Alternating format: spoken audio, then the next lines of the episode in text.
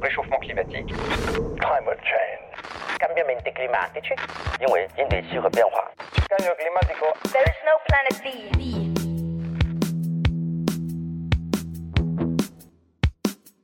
J'ai commencé à m'intéresser à la crise de la biodiversité il y a environ 6 ou 7 ans. Un des livres qui a aidé à ma prise de conscience écologique, c'est Cataclysme. C'est un livre passionnant qui retrace l'histoire environnementale de l'humanité. L'auteur de ce livre, c'est Laurent Testo. Alors quand il est venu parler d'El Niño pour un précédent épisode, je n'ai pas résisté à l'envie de lui poser quelques questions sur Cataclysme. Par exemple, si l'être humain a toujours causé l'extinction d'autres espèces, est-ce que la crise actuelle de la biodiversité est inéluctable? Je ne vous en dis pas plus, bon épisode. Bonjour Laurent Testo. Bonjour Florian. Vous êtes euh, journaliste scientifique spécialiste de l'histoire globale. Qu'est-ce que c'est l'histoire globale? C'est une façon d'appréhender l'histoire à très grande échelle, échelle temporelle, c'est la longue durée, chère à Fernand Braudel, un grand historien français. Ce sont les grandes distances, euh, si possible sans trop se préoccuper des frontières parce qu'elles n'arrêtent pas un certain nombre de phénomènes. Euh, ce sont des regards pluridisciplinaires, c'est-à-dire euh, être euh, d'accord sur le fait que les économistes ont des récits, les anthropologues ont des récits, les archéologues ont des récits des sociétés du passé et les historiens ont d'autres récits sur base des archives. Et la démographie a des récits sur base de progression du nombre d'humains sur Terre. Et il faut arriver pour avoir une histoire sérieuse sur la longue durée à faire un récit commun entre toutes ces disciplines, voilà, des histoires globales du passé, sachant que les Chinois ont aussi un récit, les Indiens ont un récit, les Africains ont des récits, euh, les Européens ont leur récit à eux de l'histoire. Il faut aussi rendre compatible tout ça. Et comment on fait, puisqu'il s'agit vraiment de multiplier à la fois les regards sur l'histoire sans faire une histoire totale, parce que ça, ça n'existe pas, il est impossible de connaître tout du passé, c'est de savoir jouer sur les échelles de savoir euh, avoir des focales différentes dans la restitution de cette échelle, de, cette histoire, dans la narration, euh, sur des trajectoires biographiques qui exemplifient euh, certains moments clés de cette histoire, et sur des méta-trajectoires, par exemple, s'il y a un refroidissement en cours sur la planète à un moment donné, expliquer pourquoi certains paysans perdent leur récolte, avoir un focus sur la façon dont eux le vivent, les tensions que leur société parcourt, et qu'est-ce que ça veut dire planétairement, cette vague de froid. Alors votre livre euh, Une histoire environnementale de l'humanité, retrace l'histoire des interactions entre l'humain et l'environnement. Et ce que je trouve particulièrement intéressant, c'est que vous faites remonter cette histoire à très très loin. Euh, et vous l'expliquez très bien, avant que l'humain ait altéré son environnement, c'est surtout l'environnement qui altérait euh, l'humain, et notamment par le climat et la tectonique des plaques. Est-ce que vous pouvez nous raconter comment euh, cela nous a façonné Oui, alors à l'origine, nous sommes un primate frugivore, c'est-à-dire qui mange des fruits, qui vit dans les arbres. Et puis à un moment, l'Afrique, euh, c'est un moment où il fait chaud sur Terre, mais où euh, le climat euh, se refroidit et l'Afrique de l'Est s'aridifie progressivement. Donc nos ancêtres descendent des arbres, mangent des fruits qui tombent par terre, acquièrent, on le sait, un gène de résistance à l'alcool. C'est il y a deux gènes d'ailleurs de résistance à l'alcool. C'était il y a euh, 10 millions d'années après. C'est un gène que l'on partage avec nos plus proches parents, les gorilles et les chimpanzés, dont on a divergé pour les gorilles il y a 9 millions d'années à peu près, plus ou moins un million, et pour les chimpanzés il y a 7 millions d'années, à nouveau plus ou moins un million. Et ceci dit, à un moment donné, nous, nous avons eu une adaptation particulière. Eux sont restés euh, dans les forêts, donc ils, ont, ils se déplacent à quatre mains, quatre pattes, peu importe comment on appelle ça, quadrumanes. Ils sont très bons pour se déplacer, en tout cas pour les gorilles, quand ils sont suffisamment légers et jeunes pour grimper dans les arbres, etc. Euh, donc les chimpanzés sont de super gymnastes, mais on les enfonce sur un truc, c'est la course à pied, parce que nos ancêtres à nous sont devenus des machines à courir euh, dans la savane pour échapper aux prédateurs et progressivement pour chasser. On a chassé à vue, on a développé une grosse tête, un gros cerveau, on s'est redressé en étant droit avec une colonne vertébrale euh, légèrement sinueuse. On pouvait avoir une tête beaucoup plus grosse qu'un chimpanzé, on a développé un néocortex pour interpréter ce que nous nous voyons. Nous pouvions pister des animaux, peupler les arbres, les rochers du désert euh, de formes de vie, de formes d'intentionnalité, nous créer un monde intérieur, développer le langage, avoir euh, une activité symbolique suffisamment forte pour maîtriser certains matériaux, faire des outils, le feu, et progressivement devenir les maîtres du monde. À partir de quand, euh, du coup, l'humain a altéré son environnement de manière euh, significative, c'est-à-dire euh, un peu plus que Mm. d'autres prédateurs ou d'autres espèces invasives? Alors, quelques traces en Afrique, il y a peut-être 1,5 million d'années, plus ou moins 0,5 million. Nos ancêtres semblent commencer à maîtriser le feu et en tout cas à chasser suffisamment pour entrer en concurrence avec d'autres prédateurs et les faire reculer significativement en nombre dans les traces archéologiques, y compris des grands prédateurs. Mhm. Euh, ensuite, on voit à ce moment-là l'humanité partir à la conquête de la planète, en tout cas de ce qu'on appelle l'ancien monde, c'est-à-dire ce bloc de terre continue constitué par l'Afrique, l'Asie et l'Europe. Là, on retrouve des hominidés euh, semblables à nous un peu partout, nos ancêtres, hein, Homo erectus, euh, etc. Nos ancêtres semblent commencer à coopérer pour se nourrir et pour protéger les petits, pour les éduquer, parce qu'il faut beaucoup de temps pour éduquer un petit homme. Bref, acquérir une culture. Et notre culture va nous permettre de nous adapter à des tas de milieux euh, et de nous installer à, peu près partout. Alors justement, en parlant de culture, c'est un passage de votre livre qui m'a intrigué. Vous dites La culture humaine se modifie sans cesse sous la pression combinée des choix de société et des transformations environnementales. Et cette culture modifie en retour depuis très longtemps son environnement, créant un jeu de rétroaction continue entre culture et nature dont notre corps est le produit. Pour moi, c'est un peu le fil rouge euh, du livre qui est euh, résumé ou synthétisé ici. Est-ce que vous nous en dire plus? Le passage, pour moi, restitue un peu, enfin de manière très méta, euh, ce processus continu, en fait. Par exemple, nos ancêtres, et ça c'est attesté depuis euh, au moins 100 000 ans dans certains endroits, mais c'est probablement beaucoup plus ancien, brûlaient régulièrement leur milieu pour pouvoir chasser d'abord. Ensuite, se garantir que quand de l'herbe avait brûlé, d'autres plantes poussaient plus grasses, plus tendres, plus propres à la consommation humaine. Cela multipliait aussi le petit gibier. Bref, euh, on cuisait notre milieu, on cuisinait notre milieu pour en tirer de quoi manger, pour intensifier euh, la production de nourriture. Et ça, c'est très ancien, au point que, par exemple, en Australie ou en Afrique du Sud, un certain nombre de prairies, euh, les plantes ont besoin du feu anthropique pour se reproduire. C'est le cas en Australie du spinifex. C'est une, herbe qui ne se reproduit que quand les humains brûlent régulièrement le milieu. Les graines ont besoin du feu pour se disperser. Donc on a, euh, on a abouti à sélectionner involontairement au début euh, la faune et la flore en fonction de nos activités, on va dire littéralement paysagères. On peut faire le même récit sur l'Amazonie.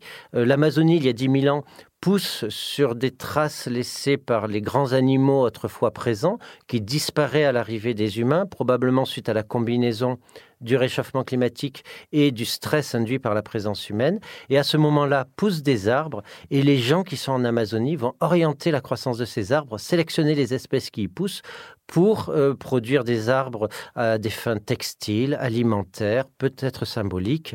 Et donc, L'Amazonie va être très longtemps un, une sorte de forêt comestible gérée par une horticulture à basse intensité. Les gens se déplacent sur leur territoire, ils voient des arbres pousser, des tiges, ils les identifient, celui-là j'en ai besoin, celui-là j'en ai pas besoin, ils cassent la tige qui va pas, et ils favorisent la croissance d'un certain nombre de plantes dont ils ont besoin. Ce qui va dire qu'à un moment, Juste avant l'arrivée de colons euh, dans les Amériques, on est au 15e siècle, il y a 5 millions d'Amérindiens qui vivent dans la forêt amazonienne, euh, dans des infrastructures denses, avec des routes qui connectent euh, les villes. voilà, on peut littéralement parler de villes, vu la densité d'habitation et le nombre de personnes. Et tout cela va être détruit à l'arrivée des Blancs, notamment par les pandémies qui vont décimer cette population.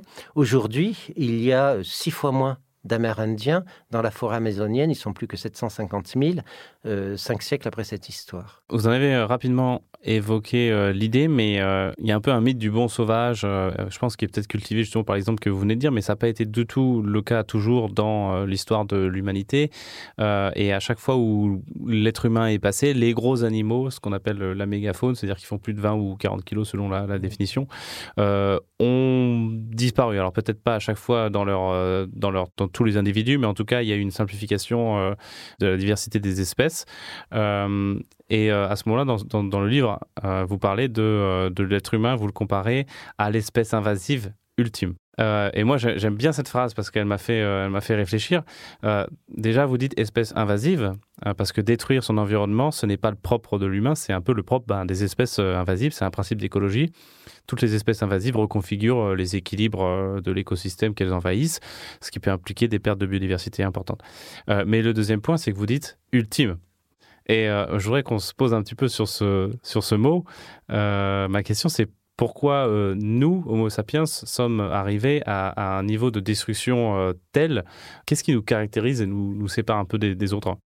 Alors, je dirais que c'est de manière superficielle la technologie. Et ça explique aussi que euh, si les extinctions commencent très doucement, il y a 15 000 ans dans les Amériques, il y a 40 000 ans en Australie, sur certaines espèces emblématiques, déjà fragilisées la plupart du temps par des changements climatiques, qui voient cette espèce arriver, qui vont basculer parce qu'on on y rajoute euh, trop de chasse, trop de feu, trop de stress, littéralement.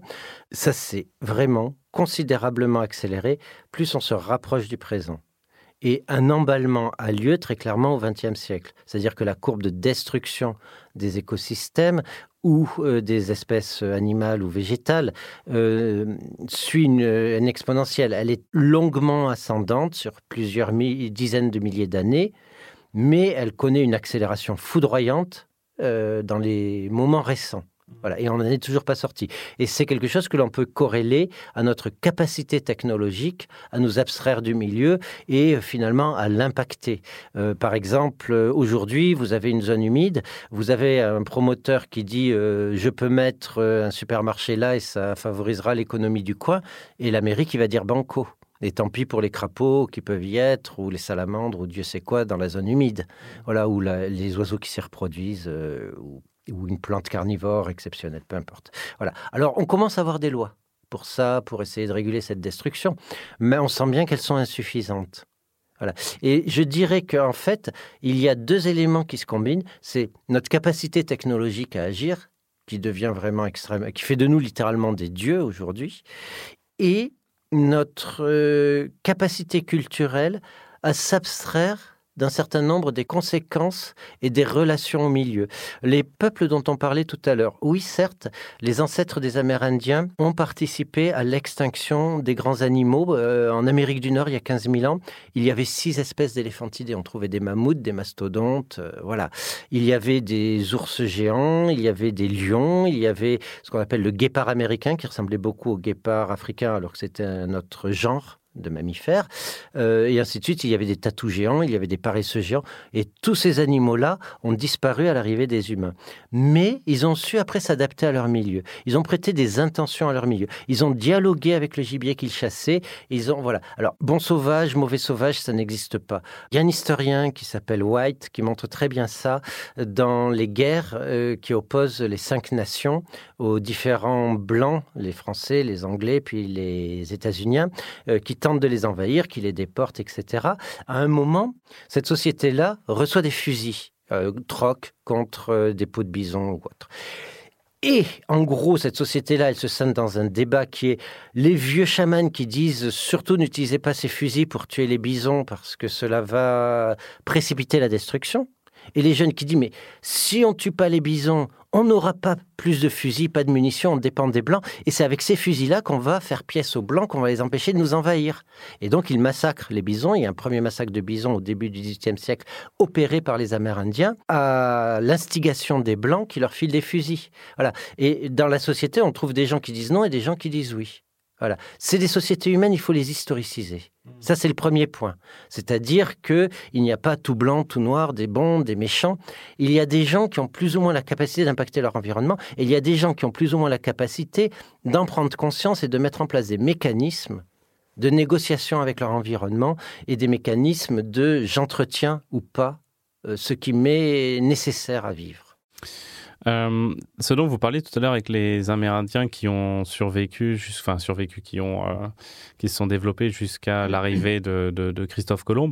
euh, Est-ce que c'est c'est ceux qui ont créé ce qu'on appelle la terra preta, c'est-à-dire Oui. le terreau fertile? Eh, Ça, est-ce que peut-être vous pouvez éventuellement, enfin vous, vous l'avez dit, il faut un espèce de jardinage. Est-ce que c'est pas un un contre-exemple euh, de cet être humain destructeur, parce que parfois on a des discours comme celui de, Sapiens, de, Yuval Noah Harari, euh, qui donne plus que l'impression. En fait, il dit juste tout simplement, quasiment noir sur blanc, que la destruction de de la biodiversité par l'humanité est inéluctable, est ce qui veut dire que ça sert à rien d'avoir de l'espoir aujourd'hui. Est-ce que vous, vous tenez un... Enfin voilà, qu'est-ce que vous pensez de ce discours? Alors Harari est un super conteur.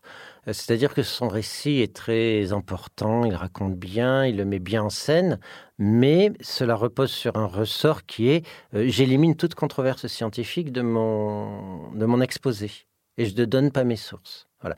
J'ai choisi de faire le contraire dans Cataclysme. C'est du coup, euh, si vous voulez les sources de Sapiens, regardez les sources de Cataclysme. On a sensiblement utilisé les mêmes documents, mais lui a choisi de ne parler que d'une part de ces documents. Voilà. Euh, en fait, il y a plusieurs récits. Il y a des moments où, notamment par exemple euh, sur l'extinction des grands animaux, euh, je veux dire, ça fait 150 ans qu'on a réalisé le truc et que les partisans de les humains ont tué tout le monde et les partisans de non, non, c'est le climat qui a tout détruit, s'affrontent. Voilà, ça je le rappelle. Après, il y a un argument fondamental, c'est que ces extinctions massives de grands animaux, elles sont corrélées à l'arrivée des humains qu'on le veuille ou non. Et donc aujourd'hui, euh, la paléogénétique, par exemple, rebat complètement les cartes en montrant que c'est localisé. Il y a des endroits où les mammouths sont chassés pendant 45, 40 000 ans. C'est démontré par euh, cette euh, paléogénétique. Ça, c'est en Sibérie. Donc ils sont chassés, repoussés, détruits. Et on a des scènes de chasse importantes, etc. Les mammouths sont pas du tout stressés. Les mêmes hein, mammouths laineux, ils sont passés également en Amérique du Nord. Ils sont pas du tout stressés au même moment. Ils continuent leur production tranquille. Euh, on le voit euh, aux défenses, on le voit, voilà.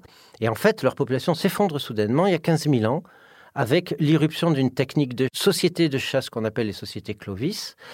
Euh, et probablement, en fait, le changement climatique déstabilise ces animaux et les humains donnent juste la pichenette finale qui les amène au tombeau. Et c'est deux histoires différentes entre les Amériques et euh, l'Asie. Dans les deux cas, il y a des humains, il y a du climat, il y a de la chasse, mais ça n'agit pas de la même façon, sur la même temporalité, etc.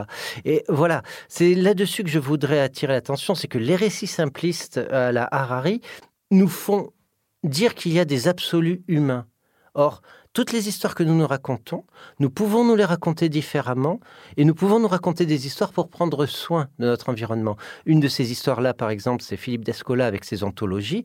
Il met en lumière des anthologies qui sont plus destructrices que d'autres, c'est-à-dire des rapports au monde symboliques, des façons d'être au monde où, euh, ben, par exemple, euh, si vous prêtez une intentionnalité, une âme à un poulet, vous n'allez pas l'enfermer avec 20 000 de ses semblables euh, sans jamais qu'il voit la lumière du jour pour le transformer en nuggets à la fin au bout de 60 jours sans jamais qu'il soit sorti de, sa, euh, de l'enfer dans lequel on l'a plongé. Voilà, c'est inconcevable. Éventuellement, vous allez pourchasser ce poulet sauvage dans la nature, vous allez le tuer, vous allez lui demander pardon et vous allez le bouffer. Mais c'est d'autres façons de négocier le vivant et euh, d'être en rapport avec votre milieu. Oui, ça c'est, un peu la personnification de la nature qu'on retrouve dans les sociétés aborigènes, euh, où ils donnent par exemple une, une, entité enfin, il personnifie par exemple des fleuves. Euh, ça se fait aussi en, en, Nouvelle-Zélande. Oui, Nouvelle-Zélande, Inde, ce sont des endroits où culturellement on peut donner une personnalité juridique aux fleuves, d'autant plus facilement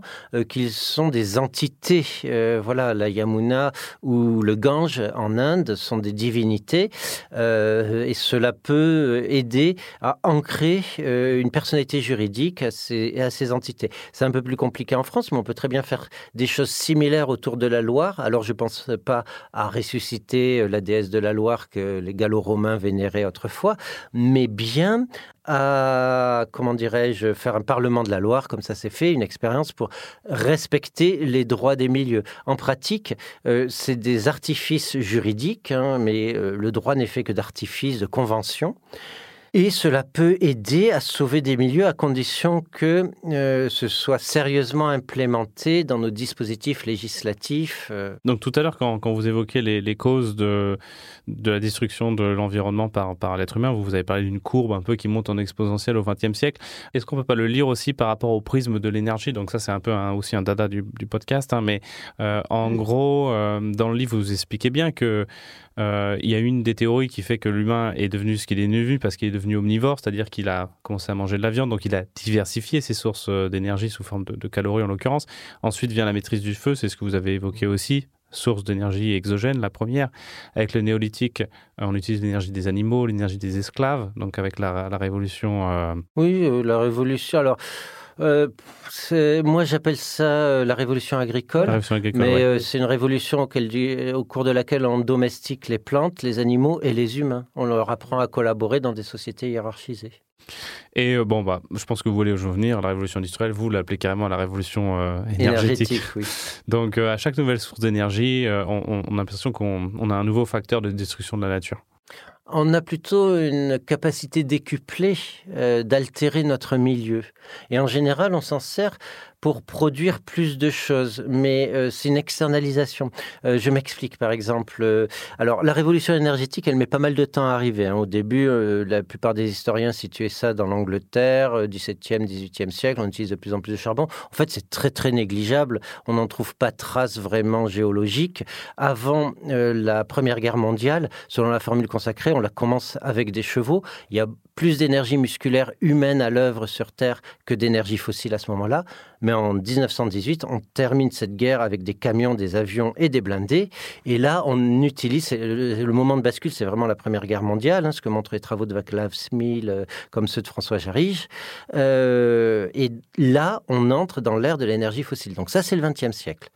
Et cette ère de l'énergie fossile, en fait, très vite, elle se traduit par la capacité d'altérer considérablement l'environnement, à la fois parce que pendant la Première Guerre mondiale, on a inventé des gaz qui peuvent servir à décimer, détruire les populations de plantes adventices, d'insectes qui mangent les grains, de, voilà, de champignons, tout ce qu'on veut. On a inventé euh, la synthèse de l'ammoniac juste un peu avant pour fabriquer des explosifs, mais ça sert aussi à fabriquer des engrais azotés. Et donc on va se substituer au cycle naturel de l'azote, du phosphore, on va aller le miner ailleurs. Euh, on va utiliser des tracteurs pour produire beaucoup plus d'énergie mécanique dans les champs. Là où il y avait besoin de 40 ouvriers agricoles, on n'a plus besoin que d'un gars sur un tracteur. euh, voilà.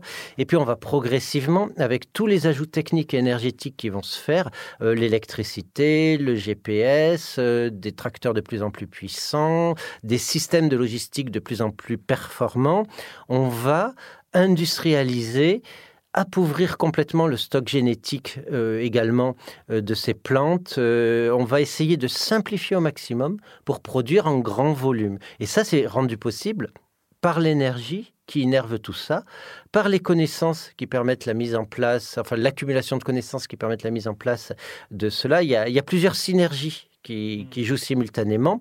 Et puis il y a des intérêts économiques où on voit très clairement que des grands groupes ont intérêt euh, à breveter les semences, à imposer à l'humanité euh, un contrôle sur euh, l'alimentation, voilà, pour des raisons diverses, notamment de maintien économique du profit de ces grands groupes. Et les États vont s'y prêter aussi pour plusieurs raisons, garantir l'approvisionnement en nourriture de leur population, augmenter leur puissance intrinsèque, euh, voilà. Donc il y a une sorte de boule de neige qui se crée tout au long du XXe siècle jusqu'à la grande accélération, passé la Seconde Guerre mondiale.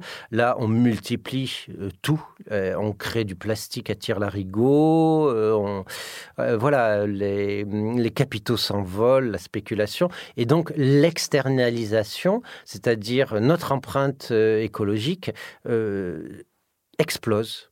On va après, on se rend compte que c'est polluant, on sous-traite à la Chine. euh, voilà, on, arrive sur cette trajectoire-là, qui est une trajectoire d'accélération, la grande accélération euh, de destruction. Et c'est effectivement fondé en partie sur les énergies fossiles. Mais les énergies fossiles nourrissent, interagissent avec un tas d'autres facteurs.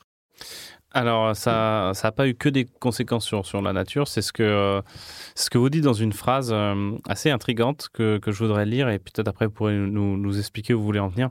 Singe a réussi un exploit sans précédent. Il a altéré son milieu au-delà de ce qui était concevable, même si nous métamorphosons notre environnement, jamais nous nous affranchissions de son influence. Tel Prométhée, nous avons dompté le feu pour découvrir qu'il nous dévore de l'intérieur. Singe, alors singe, c'est euh, l'être humain dans votre oui, c'est la métaphore de l'humanité. Singe a terrassé les épidémies, il vit mieux et plus longtemps, mais il le paie de cancer, de diabète, de maladies cardiovasculaires dont une bonne part est causée par les invisibles altérations qu'il a infligées à son environnement.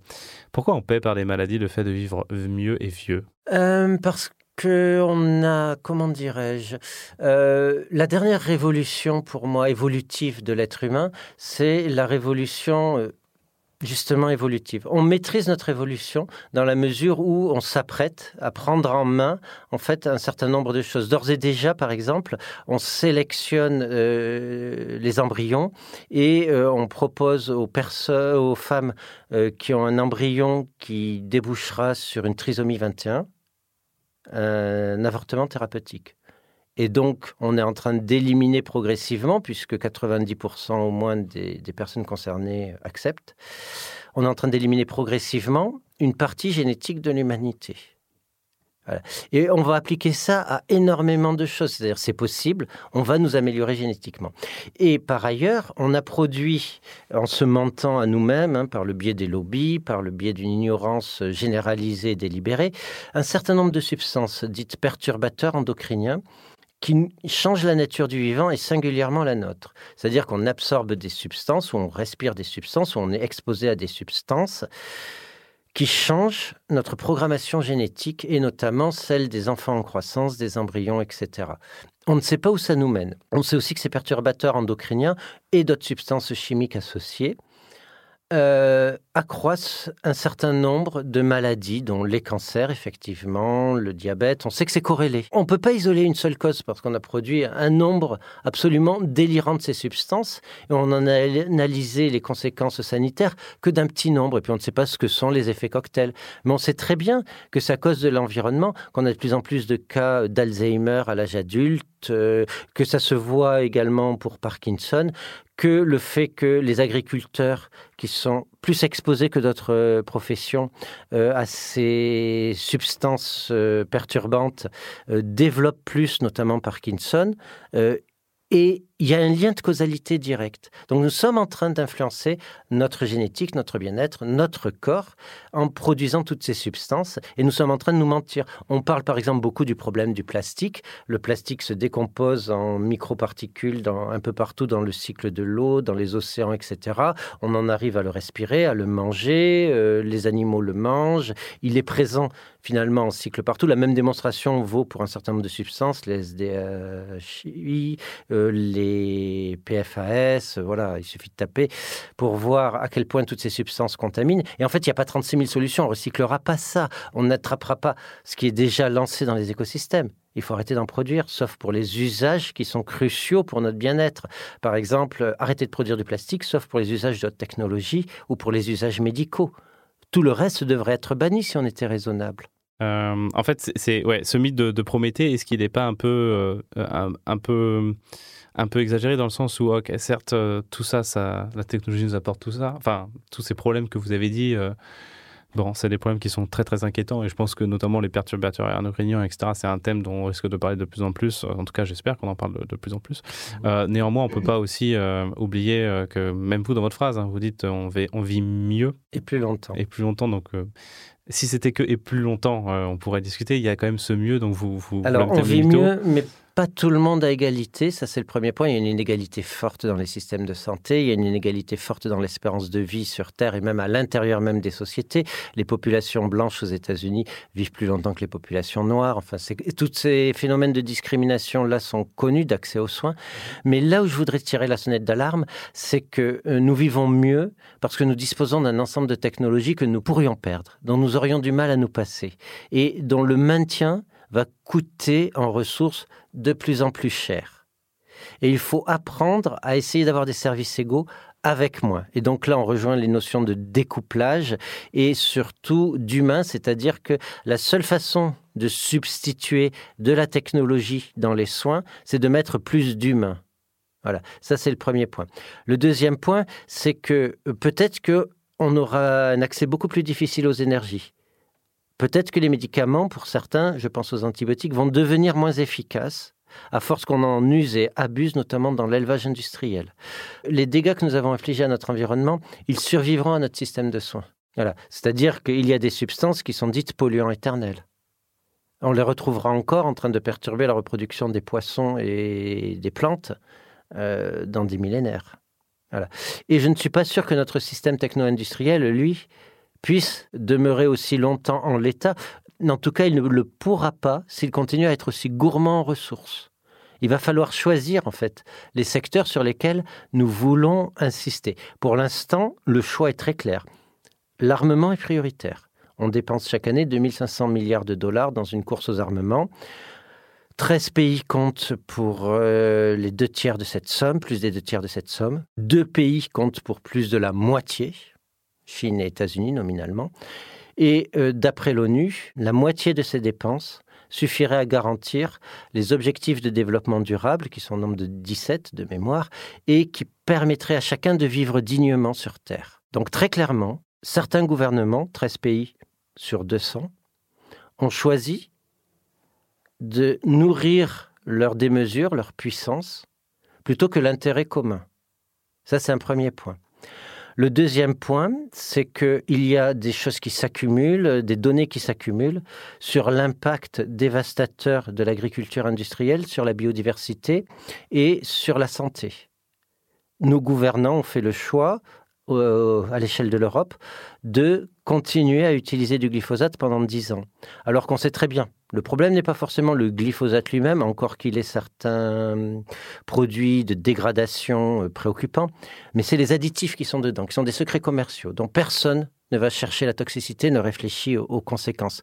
On sait, les études se sont accumulées. Enfin voilà, c'est pas un débat euh, que aujourd'hui d'opposer d'un côté des lobbies qui se nourrissent d'études en interne, dont on sait que la méthodologie est complètement fausse, a euh, des effets constatables sur les écosystèmes, dénoncés unanimement par les biologistes, les écologues, etc. On sait aujourd'hui que cette agriculture est dévastatrice. On sait qu'elle est subventionnée par les États. On sait qu'on pourrait flécher différemment les subventions vers une agriculture moins chimique, euh, moins mécanisée, plus humaine, utilisant plus de main-d'œuvre, euh, revitalisant les campagnes.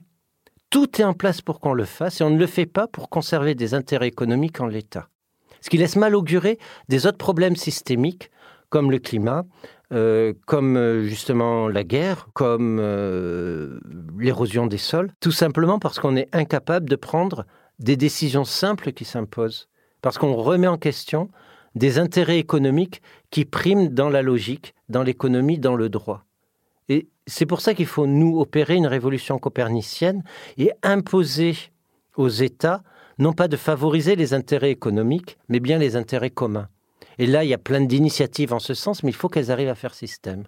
Il y a des moyens de développer des formes de démocratie directe qui responsabiliseraient les citoyens, permettraient de conserver euh, une part de nos systèmes euh, démocratiques et permettraient de prendre des décisions a priori plus raisonnables au niveau du politique. Ben, merci Laurent Testo. Merci Florian.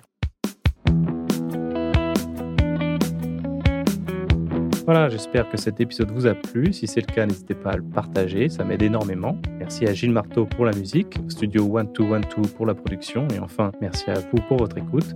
Portez-vous bien et à la prochaine.